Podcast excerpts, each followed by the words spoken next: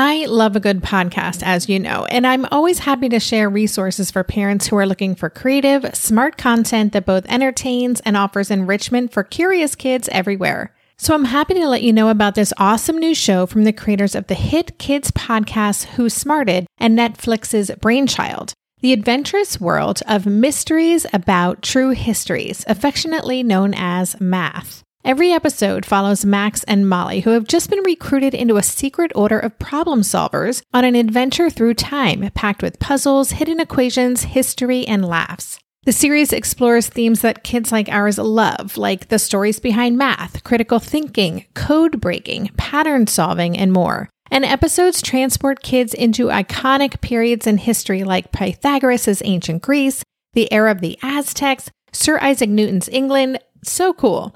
New episodes drop every Thursday and are about 15 minutes long, a perfect length for those car rides, for meal times, for break times, and bedtimes.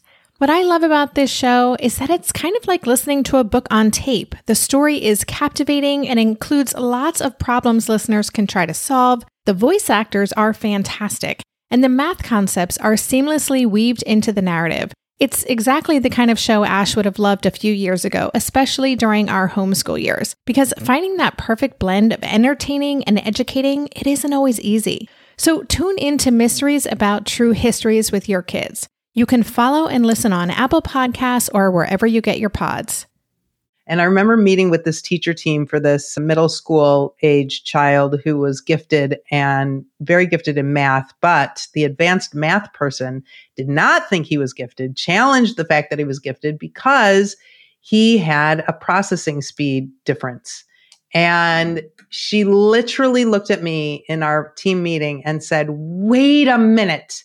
Are you saying you can be gifted with processing speed challenges?" And I said, "Yes, that is the one and only thing I want you to know from today is yeah." Like I needed her to get over that shock. I'm Debbie Reber, and welcome to Tilt Parenting, a podcast featuring interviews and conversations aimed at inspiring, informing, and supporting parents raising differently wired kids. The conversation around twice exceptionality has advanced a lot in the past few years, but there still exists substantial resistance and misunderstanding about what it means to be 2E. As my guest today, Julie Skolnick, writes about in her new book, Gifted and Distractible, it's a widely held misconception that intellectual ability and social and emotional success go hand in hand, which is why kids who are gifted and have simultaneous learning differences like ADHD, autism, or dyslexia are often not fully seen and supported by parents, teachers, and themselves. In a world where these complex learners are often labeled lazy, scattered, attention-seeking, and a problem that can't be solved, I am totally behind Julie's mission to passionately guide parents of gifted and distractible children to bring out the best and raise self-confidence in their 2E kids. And in today's conversation, Julie shares some of her best insights and ideas about how we can reimagine the world through our child's unique perspective so we can help them thrive. If you regularly listen to this show, there's a good chance Julie Skolnick's work is already on your radar. She's the founder of With Understanding Comes Calm and hosts the Haystack 2E Adult Membership Group, which welcomes all 2E adult needles, and the Let's Talk 2E Parent Empowerment Groups, produces virtual conferences, and publishes Gifted and Distractible, a free weekly newsletter. And her book, Gifted and Distractible, Understanding, Supporting, and Advocating for Your Twice Exceptional Child, literally comes out the day this episode is released. So if you are raising a twice exceptional kid, I highly encourage you to grab a copy after listening to our conversation. Julie really did share all of her experience and insights and hard-won wisdom inside for all of us to benefit from. Here is my conversation with Julie.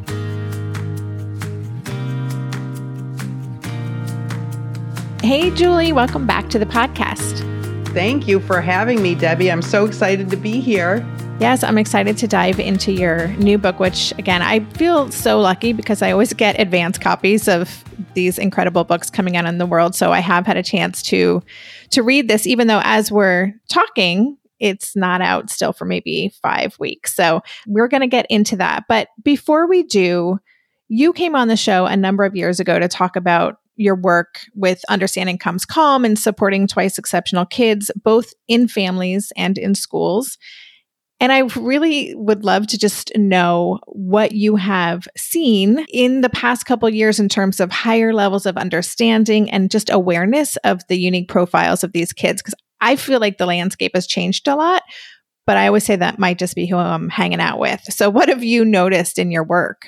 Right. We're in a little bit of an echo chamber, but my clients are all over the world. And because I train teachers as well, I have sort of this view. And actually, I also mentor 2E adults. So you become an adult at 18. And I really have, I feel like a holistic view of the landscape. And I will say on the positive side, which I love to lean on positive, in the positive side, I was just at a conference supporting the emotional needs of the gifted. And I remember back in the day when you were hard pressed to find one talk about 2E.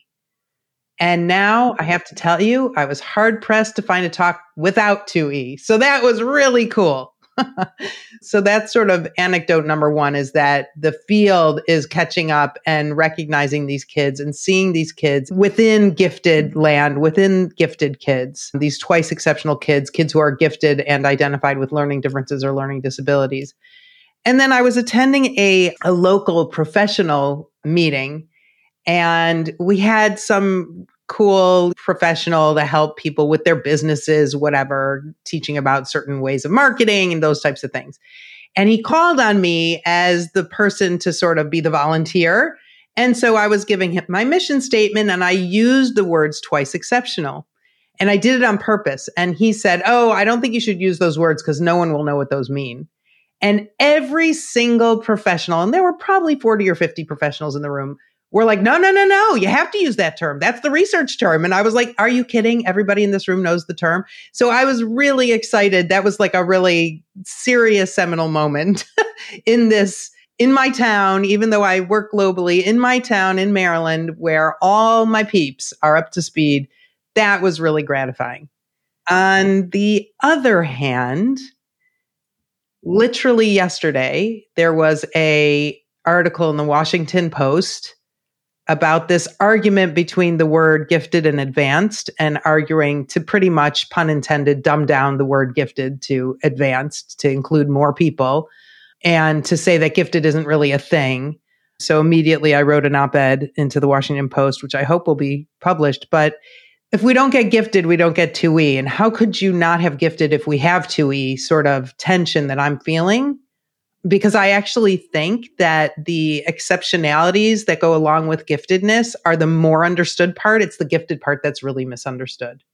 We're still fighting the fight and worrying about semantics as opposed to the now what, understanding the child in front of you and delivering services and interventions that are strength-based and impactful. Yeah, super interesting. Yeah, I think about the G Word documentary and how there is still so much stigma and misunderstanding about the G word, about gifted. And yeah, you're absolutely right. We can't really support 2E kids if we're not even acknowledging or embracing the fact that giftedness exists.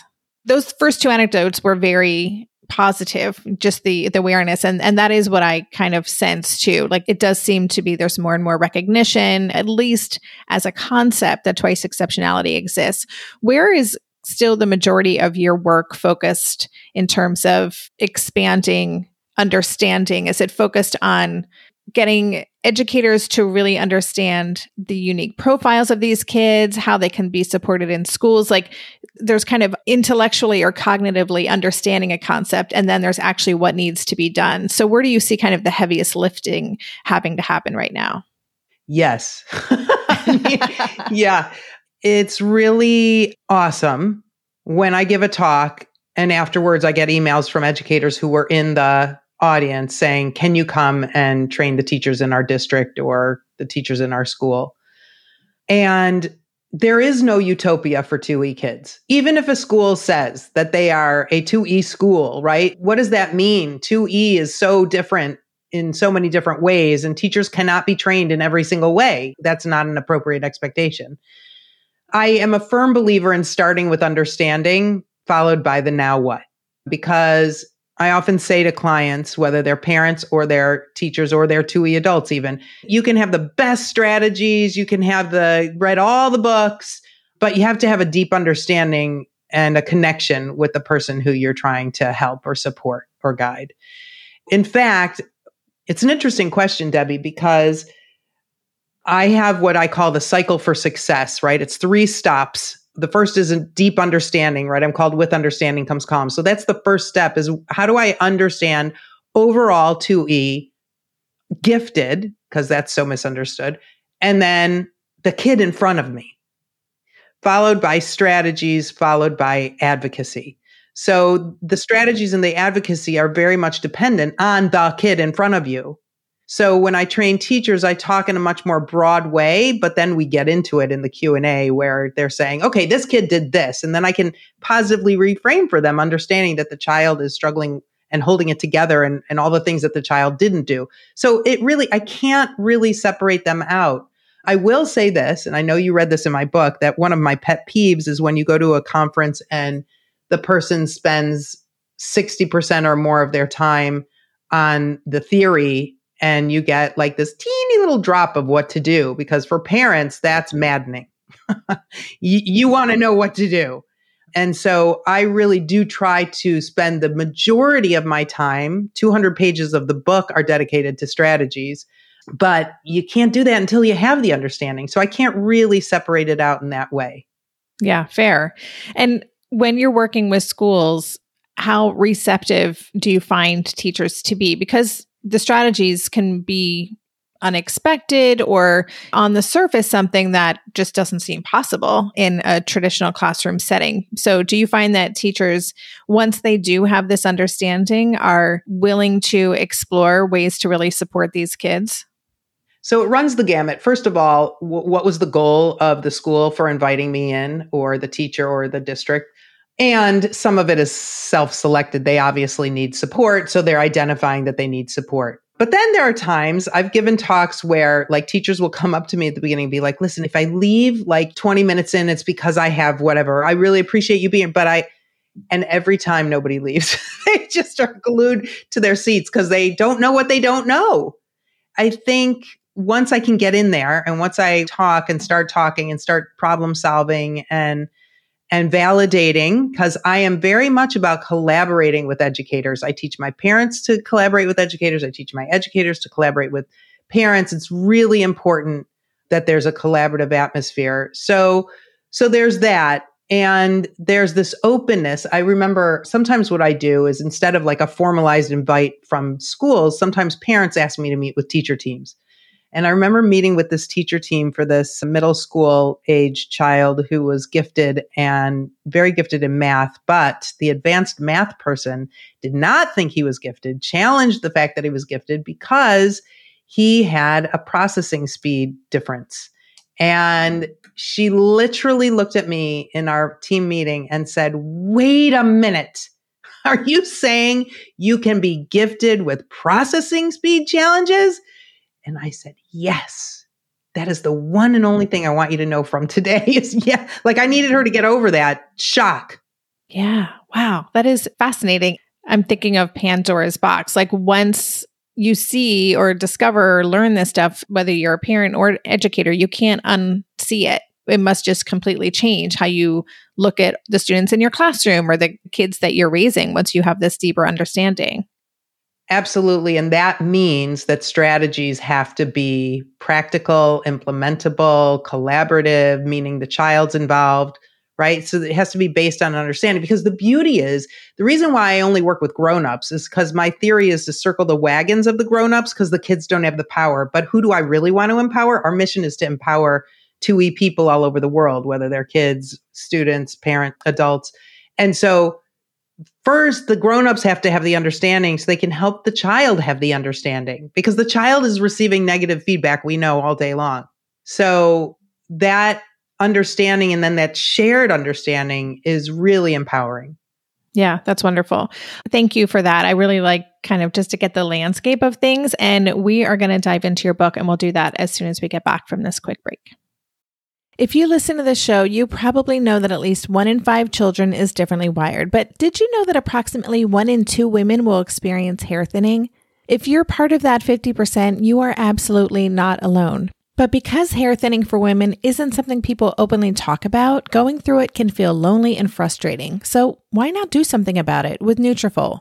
Nutrafol is the #1 dermatologist-recommended hair growth supplement, with over 1 million people seeing thicker, stronger, faster-growing hair with less shedding.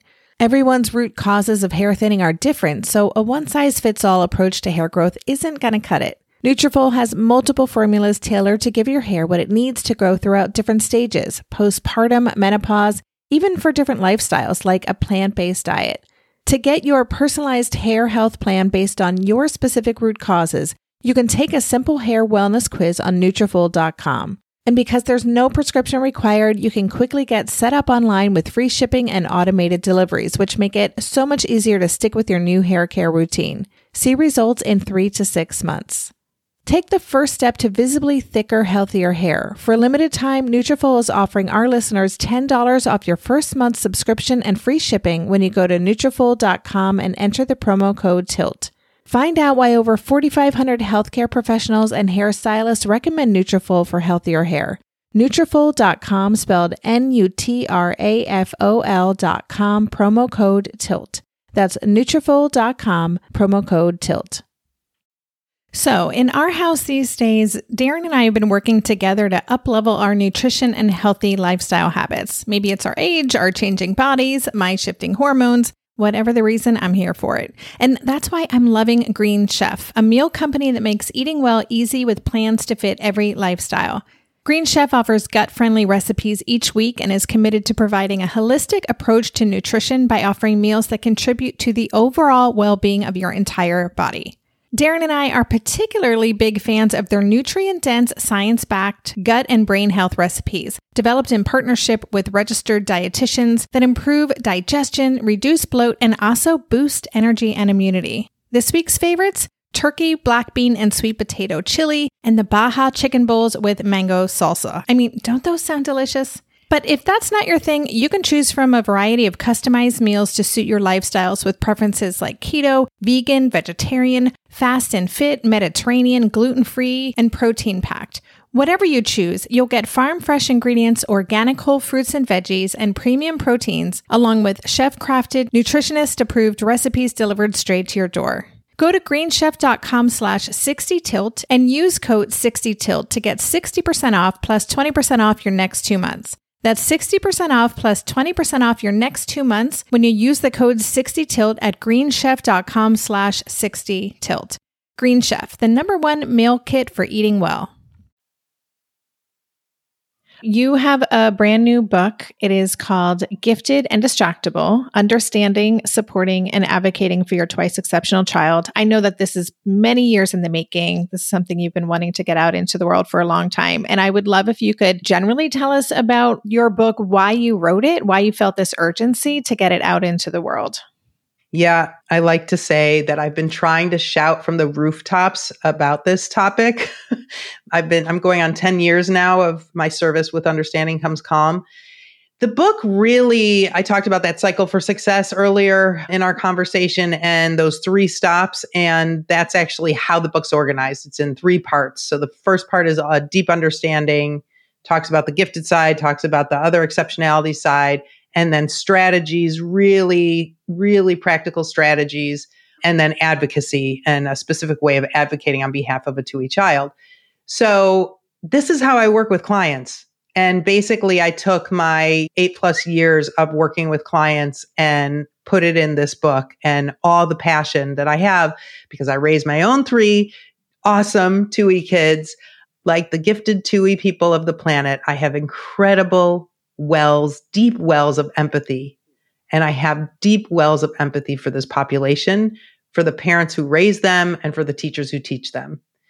I just see so much misunderstanding and frustration and parents beating themselves up, kids beating themselves up, teachers beating themselves up. And it doesn't have to be that way. We don't have to be enemies. We can be collaborators. And by the way, we don't have kids who need to be fixed or who are broken. They need to be understood and addressed in a certain way, which does not mean dropping expectations, does not mean letting them get away with things. It means really understanding and having a lot of conversations in certain specific ways and figuring out what everybody's needs are. Because guess what? The parent who's parenting an emotionally overexcitable, intense kid, probably one or both parents are also emotionally overexcitable or intense. And so how do we manage that, right? So there's no blame. There's no shame. The typical response to people who are different in any way is judgment, assumptions, blame, and shame. And so this book really debunks all of those things. Yeah, that's great. And it is so rich, especially, I'm thinking of the first section of the book where you are really explaining deeply all of the components, the overexcitabilities, all the different ways that being twice exceptional can show up. How did you even go about, as a writer, I'm always reading books as a writer as well as a consumer and someone who's taking in the content. I'm just kind of curious, how did you go about structuring even that first section and gathering all of that research? And I mean, it must have been a huge lift to lay it all out in a way that was easily digestible, but so deeply comprehensive. Well, that is such a huge compliment coming from you, my friend. And I have to say thank you. And thank you for all the support and guidance you gave me along the way with my author journey. Before I wrote the book, I used to say I have a book in my head, and if I could just tip my head over, it would fall out my ear. And it's kind of what I do every day. This is what I do with clients. I start by explaining to them and discussing with them based on their child. My clients get an intake and they sort of indicate certain things that are challenges. Of course, I ask about strengths first and foremost, but they're not coming to see me for that. They're going to see me for challenges. So there are patterns that I've seen, that years and years of experience of talking about this with different people from all over the world. I have to figure out a way. So that's a little bit why the book is so conversational, because it's the way that I talk with clients. Yeah, that's great. I want to talk about misunderstandings because your business is With Understanding Comes Calm. You've been emphasizing how critical it is that we really understand these kids. You mentioned the slow processing speed, which is such a great example. Are there other kind of very common misunderstandings that you find yourself addressing over and over again about the twice exceptional population? Sure. I'm going to put on my favorite hat, which is my positive reframe hat. And you mentioned slow processing speed, and I am absolutely certain I never said slow processing speed because I never do, unless I have to talk about it. I say deep processing speed or processing speed differences, because imagine, as you know, as well as I do, a child who's crunching so much data and notices so many more things than the average bear, right? When your computer has to crunch more data, it's slower, right? It's deeper. It's a deeper processing. So anyway, I just had to jump in with that. I love that. Thank you. Yeah. So sure, overexcitabilities, which is a term of art in gifted land, overexcitabilities, which is a phrase coined by Kazimierz Dabrowski, a psychologist no longer with us. He identified overexcitabilities in 5 areas: intellectual, emotional, imaginational, sensual or sensory, and psychomotor. So think of these as intensities. Think of these as a widened, heightened antenna, taking in and giving out more intense input and output. And so often, that's where the and I'm so glad you asked me this question, because this is actually a pain point for me, because it's not just not understanding, but it's misunderstanding. So in other words, Debbie, stop being so sensitive. You're oversensitive. Why would it bother you so much that there are fires in California? I mean, you don't even live on that coast. What is the big deal? You're just trying to get attention, right? That's like not only not understanding your deep empathy for people and perhaps your connection to the land or that specific land, but it's totally misunderstanding why you care so much. And you care so much because you feel powerless and you want to do something about it. So that's like a random example I pulled out of the air of an overexcitability, which would have been an emotional overexcitability and maybe an intellectual overexcitability by learning so much about it. But so often the intensity is misunderstood. The child wants more attention rather than they're a curious learner. The child is too sensitive rather than they're emotional, overexcitable, and have deep empathy and care so much and feel like they want to do something but don't know what to do. Or if we look at sensory over sensual overexcitability, you know, sensory seekers and sensory avoiders. If you're a sensory seeker, you don't get a sensory avoider. You're going to misunderstand. You're going to think, oh, that kid is like avoiding stuff. That kid is like a recluse. That kid, right? All that misunderstanding that comes from this beautiful, intense difference that helps them plug into the world in a much more organic way. Why do we just want to like skip through the world with blinders on, not being affected by anything? That might be easier for some people. That doesn't make it right or wrong. It's the idea of taking the person in front of you for who they are in the moment. And the big mistake that people make is that they think they need to change people so that their lives are better. Who are you to judge, right? As parents, we see the train coming down the track and we think, oh my God, if he would just start or stop doing that thing, his life would be so much better. Her life would be that much better. Their life would be that much better. And we don't know that. And we have to actually respect the child to give them the choice to do their own cost-benefit analysis of what matters. And part of what matters is being your authentic self. Yeah, that is so well said. I mean, that really just sums up the work that we're doing here, right? It is a big reframe for parents, because I'm speaking for all of us at this age of parenting and life. It's not really what was modeled for many of us as we were growing up. And so this idea of really respecting our kids' unique journey, and I like this idea of coaching, championing them to be their most authentic kind of self-actualized self, as opposed to us feeling like we know what's best for our kids. So I love that. I would say also not to be Pollyanna, because this is deep work and there are things our kids do that definitely sabotage their social desires, needs, goals. We have to be curious. Remember how we talked at the beginning about the importance of understanding and helping our kids actually understand themselves, right? We all are born, we look through our own eyes, and we don't know that nobody else looks through the same eyes that we look through. So we need to have some understanding in a non-judgmental way. Not that everybody else does this, but here's another perspective that might be happening. And asking questions when a child comes home and is frustrated or complaining about something, to say, why do you think that happened? What do you think they were thinking? You know, like to go through all of those exploratory conversations rather than the decision is made, your behavior was wrong, you know? Yeah. Yeah. Exactly. I want to talk a little bit more about the parenting style, parenting dynamic, and we'll do that right after a quick break. This year, I've been working on becoming more attuned to my body, and so I'm starting to really recognize how periodic spikes in anxiety or disruptions to my routines can seriously throw my whole system off. And as I've been traveling a ton this past month, which is both disruptive and somewhat stressful, I'm especially glad that I have the extra support of Symbiotic Plus, a 3-in-1 supplement from Ritual with clinically studied prebiotics, probiotics, and a postbiotic to support a balanced gut microbiome.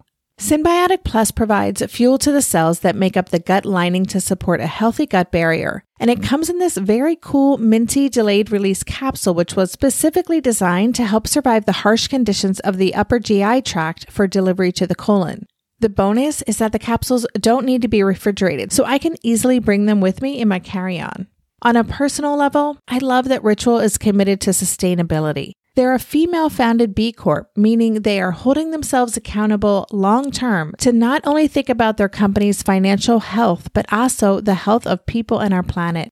There's no more shame in your gut game. Symbiotic Plus and Ritual are here to celebrate, not hide your insides. Get 25% off your first month for a limited time at ritual.com/tilt. Start Ritual or add Symbiotic Plus to your subscription today. That's ritual.com/tilt for 25% off. I'm on the road this month, and oh man, am I missing my sweet kitties, Haskell and Lua. They've been a part of our family for more than 2 years, and I'm so grateful they're keeping Darren such good company while I'm away. If you're getting a new pet soon, you're probably already thinking about everything you'll need to buy: food, toys, a cozy bed, doggy bags or litter boxes. Something you may not be thinking about, though, is pet insurance. That's why you should check out ASPCA Pet Health Insurance. The ASPCA Pet Health Insurance Program offers customizable accident and illness plans, making it easier for pet parents like you to help your pet get the care they may need. The ASPCA Pet Health Insurance Program has been around for over 18 years, and they've helped more than 600,000 pets during that time. They allow you to customize your plan, helping ensure that your pet's plan is as unique as they are, because vet bills can really add up, especially when you're least expecting it.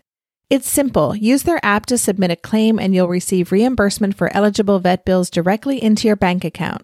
To explore coverage, visit aspcapetinsurance.com/parenting. That's aspcapetinsurance.com/parenting. Again, that's aspcapetinsurance.com/parenting.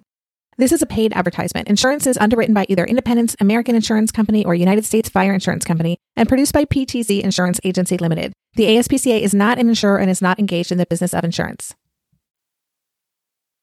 So you have a chapter in the book called Anticipating Your Parenting Style and working with parents raising twice exceptional kids. I'm just wondering, what is it that you've found that presents the biggest challenges for these parents in terms of their own expectations?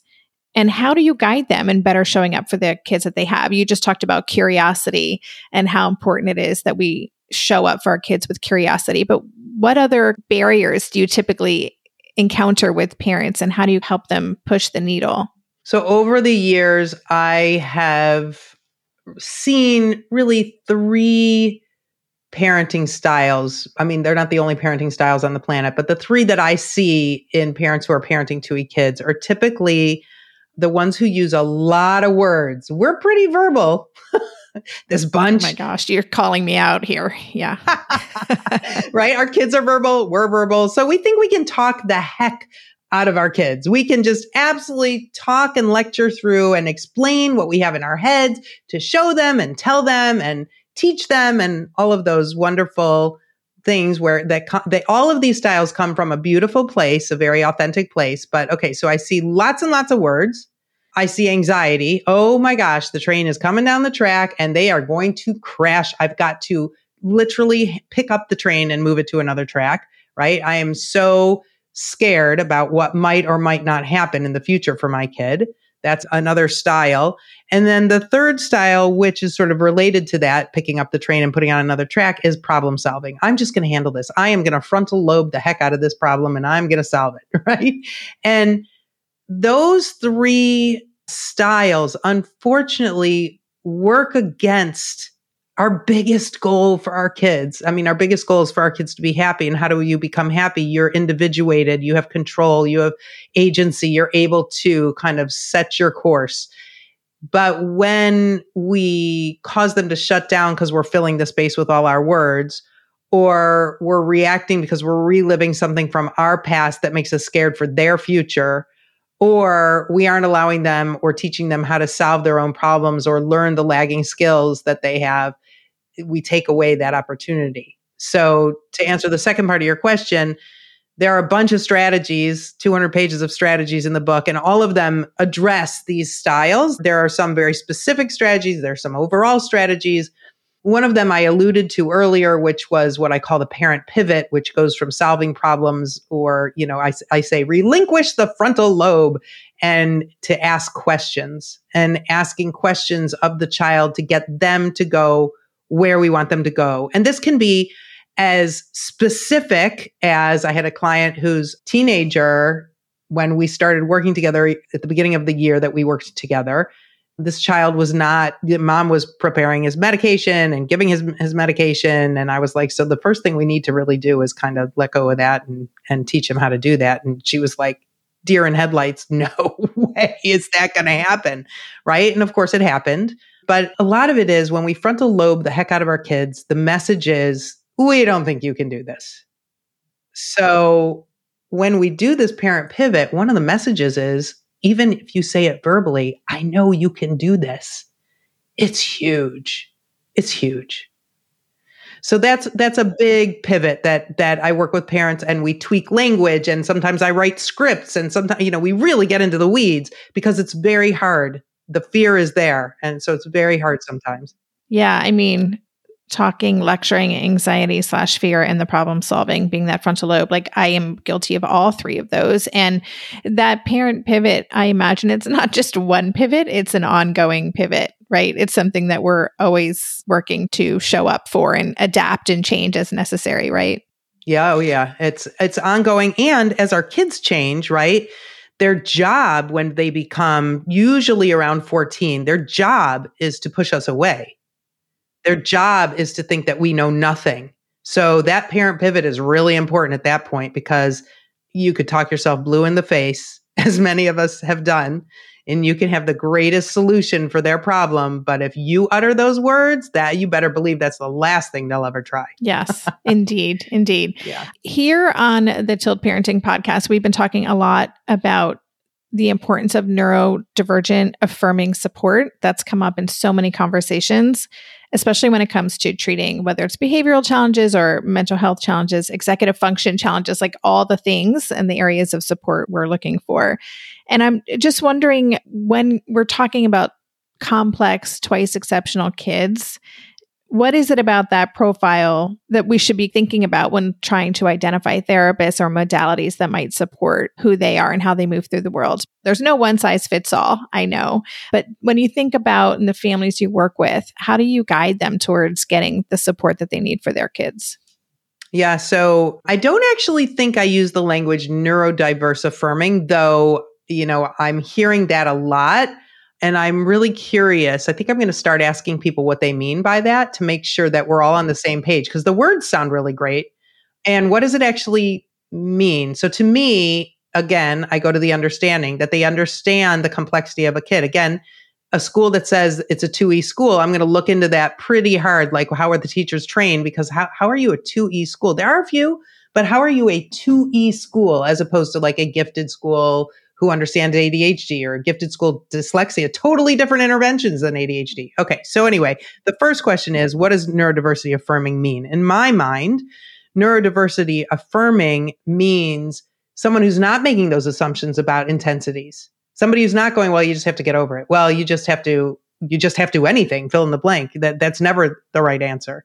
And so it has to be somebody who has experience with the complexity, who has curiosity about the complexity, who has love and enjoyment for the complexity and intensity of the twice exceptional profile. So I include questions in the book to ask various professionals. And I do this all the time. The first question, the most general question, is, what is your experience with twice exceptionality? And if they're like, twice a what? Then we move on. If they say, oh, I have tons of experience with 2E kids, okay, good. They know the lingo. And tell me what was really hard once and what felt really fulfilling about support that you provided for a twice exceptional family or child, right? I want to know, have they had to work out complex stuff, and how did they do it? Because you can't just refer to any OT, PT, SLP, all the letters in the alphabet. You actually have to really know that this person is going to come to this child. I never know what I'm going to say to a parent. Of course, I have a structure, a scaffolding that's in the book, but your kid is totally different than another kid and your parent, right? All the triangles. And I like to know how they communicate, especially with teachers. How often are you going to communicate with parents? Like, what does that look like? What's the collaboration between the parent? The parent, I'm telling you right now, parents who are listening to this awesome podcast, you are the expert on your kid. You know the most about your kid. And because you are your child's parent, the way you interact with your child is incredibly important for any professional to understand. And if they're not interested, that's a problem. Yeah, that's a great, great response. And I love that you said love and enjoyment for the complexities of these kids. I think enjoyment is not a word that is often thrown around when we're talking about the path of supporting neurodivergent humans. And I'm sure we share this view. These are the most fascinating, amazing humans, these twice exceptional 2E kids. I love their complexity. So I just love that you drew attention to that enjoyment for all of the complexities of who they are. It's awesome. I once had my son give to his fourth grade teacher a necklace, and it was a charm on the necklace that said, "You got me," because it was so rare that somebody would get him. He was so complex. And to me, that's the biggest compliment you can give somebody. And by getting him, it means totally loving and enjoying him. Yeah. And seeing him. That's so cool. Yeah. I love that. Yeah. I love that. I don't know if this question is possible to answer, but I'm just wondering, do you have any kind of favorite takeaways that you want to share with us? Something from the book that you would really want listeners to know about or to dive deeper into when they read your book? So it's a lovely question. And there are so many things, but I will tell you this. I mean, I love every part of my book. I have to say, I was honored to be asked by my publisher to actually record the audio version. And every so often I'd go, "God, I love this book." I was like, that is so funny. Like, I really, really poured my heart and soul into this book. But when you get to the last chapter, I really struggled with the last chapter because I was like, okay, how am I going to end this thing, right? Like, what am I going to do? And really the message is a little bit like what I just said to parents a moment ago. Not only are you the expert on your child, but you are the just right parent for your child. And I know sometimes it doesn't feel that way. I know sometimes it feels like, oh my gosh, I've ruined my kid, or oh my gosh, I did all the wrong things, or we look back, or we look forward, or we whatever. And the truth of the matter is, you know, I deeply believe that children choose their parents and that you are the just right parent for your child. And I don't think parents hear that enough. I think parents struggle so hard to figure out what to do. I think parents are given lots of mixed messages of what some people professionally think they should do. Some people personally think that what they should do. Sometimes the most hurtful thing is when our relatives, our own flesh and blood, tell us all the things we're doing wrong about raising our kids. And we just have to stop that noise because it's absolutely not serving you. I like to say to clients, there's no use for a rear view mirror. In fact, we don't even use rear view mirrors in our cars anymore. We use backup cameras. So no use for looking back, and it's only looking forward. And every day is a new opportunity. And every time you screw up, because I promise you, you will, that is the greatest moment to role model how to apologize, how to own up, how to get over it, how to be human, how to be kind. Every moment of every day is an opportunity. And if you're fighting against yourself, it's just going to be harder to get up every day and do it again. I love that so much. I am really good at practicing screwing up. So I really appreciate that. Just keeping it real. That's great. Before we say goodbye, I always like asking authors birthing a book into the world, what is your greatest hope for it? What do you hope it does in the world for our kids, for our families? Oh man, I'm getting chills, Debbie. I just want this baby to get out there to the world. Guess what? Really cool. At this moment, when it hasn't even published yet, it's already, the rights have been purchased to translate it into Arabic, which is crazy and awesome. And I just want it to be everywhere. I want it to be everywhere. So please, please, please, if you love my book, if you read my book and you know people who would benefit from it, teachers, parents, whoever, please, please share it and let them know about it. Because I think it's part of the movement that you're so important in, Debbie, the work that you do. And this wave is cresting. You started with a really awesome question about where is 2E now? And I think we are a cresting wave that people are starting to understand. And as the wave moves forward, we're only helping all neurodiversity. We're only helping all ends and parts of the bell curve that need support and look around and aren't sure there's somebody sitting next to them who look like them, act like them, think like them. That's wonderful. So tell us where listeners can connect with you and learn more about your work.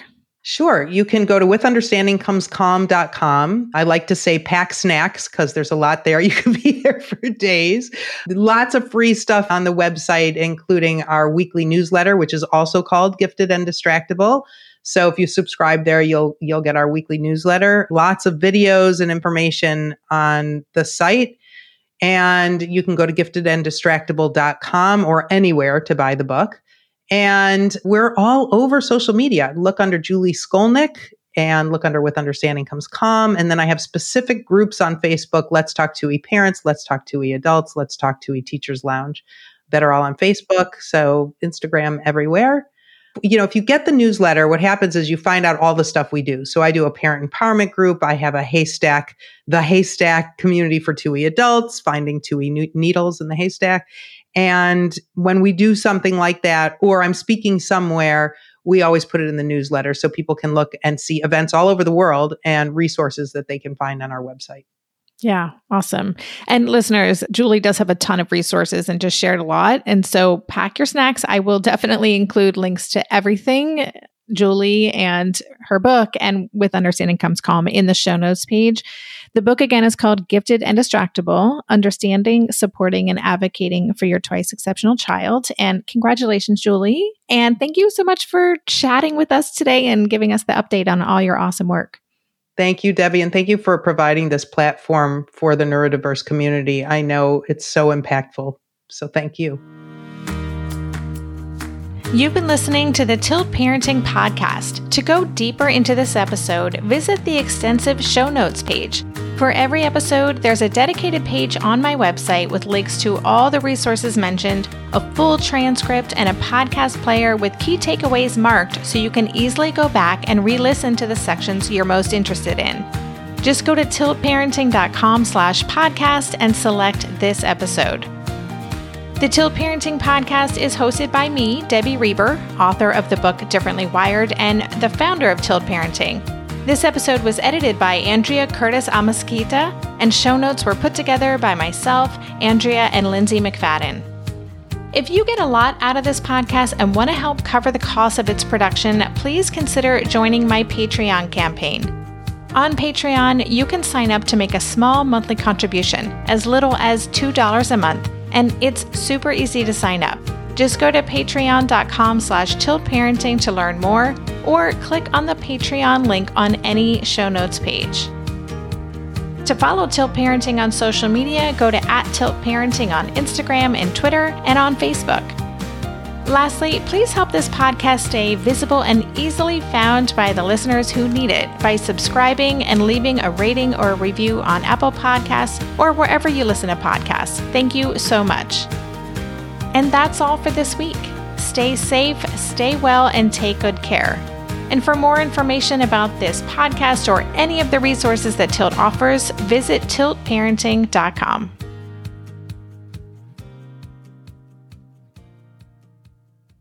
No one told us the truth about parenthood. Why? This is the podcast everyone needed before they had kids, because now that those little ones are here, there is a lot to unpack. I'm Rachel Shepardota, and I am your host for the podcast No One Told Us, where we tell the truth about parenting and let you in on all the stuff you really should have known about before having kids. I am the founder of Hey Sleepy Baby, but this podcast is so much more than sleep. We'll be diving into all the topics that you really care about and need to know while you do your best job raising those adorable, tiny humans. Our goal is to just make you feel less alone and less overwhelmed. There are so many things that no one tells us before becoming a parent, and I think that we should really pull back the curtain on becoming a first-time or second-time mom or dad to share the good, the bad, and the ugly. We'll have a little education, a little fun, and a whole lot of heart that goes into each and every episode. So join me and our amazing guests each week to hear us talk about what no one told us.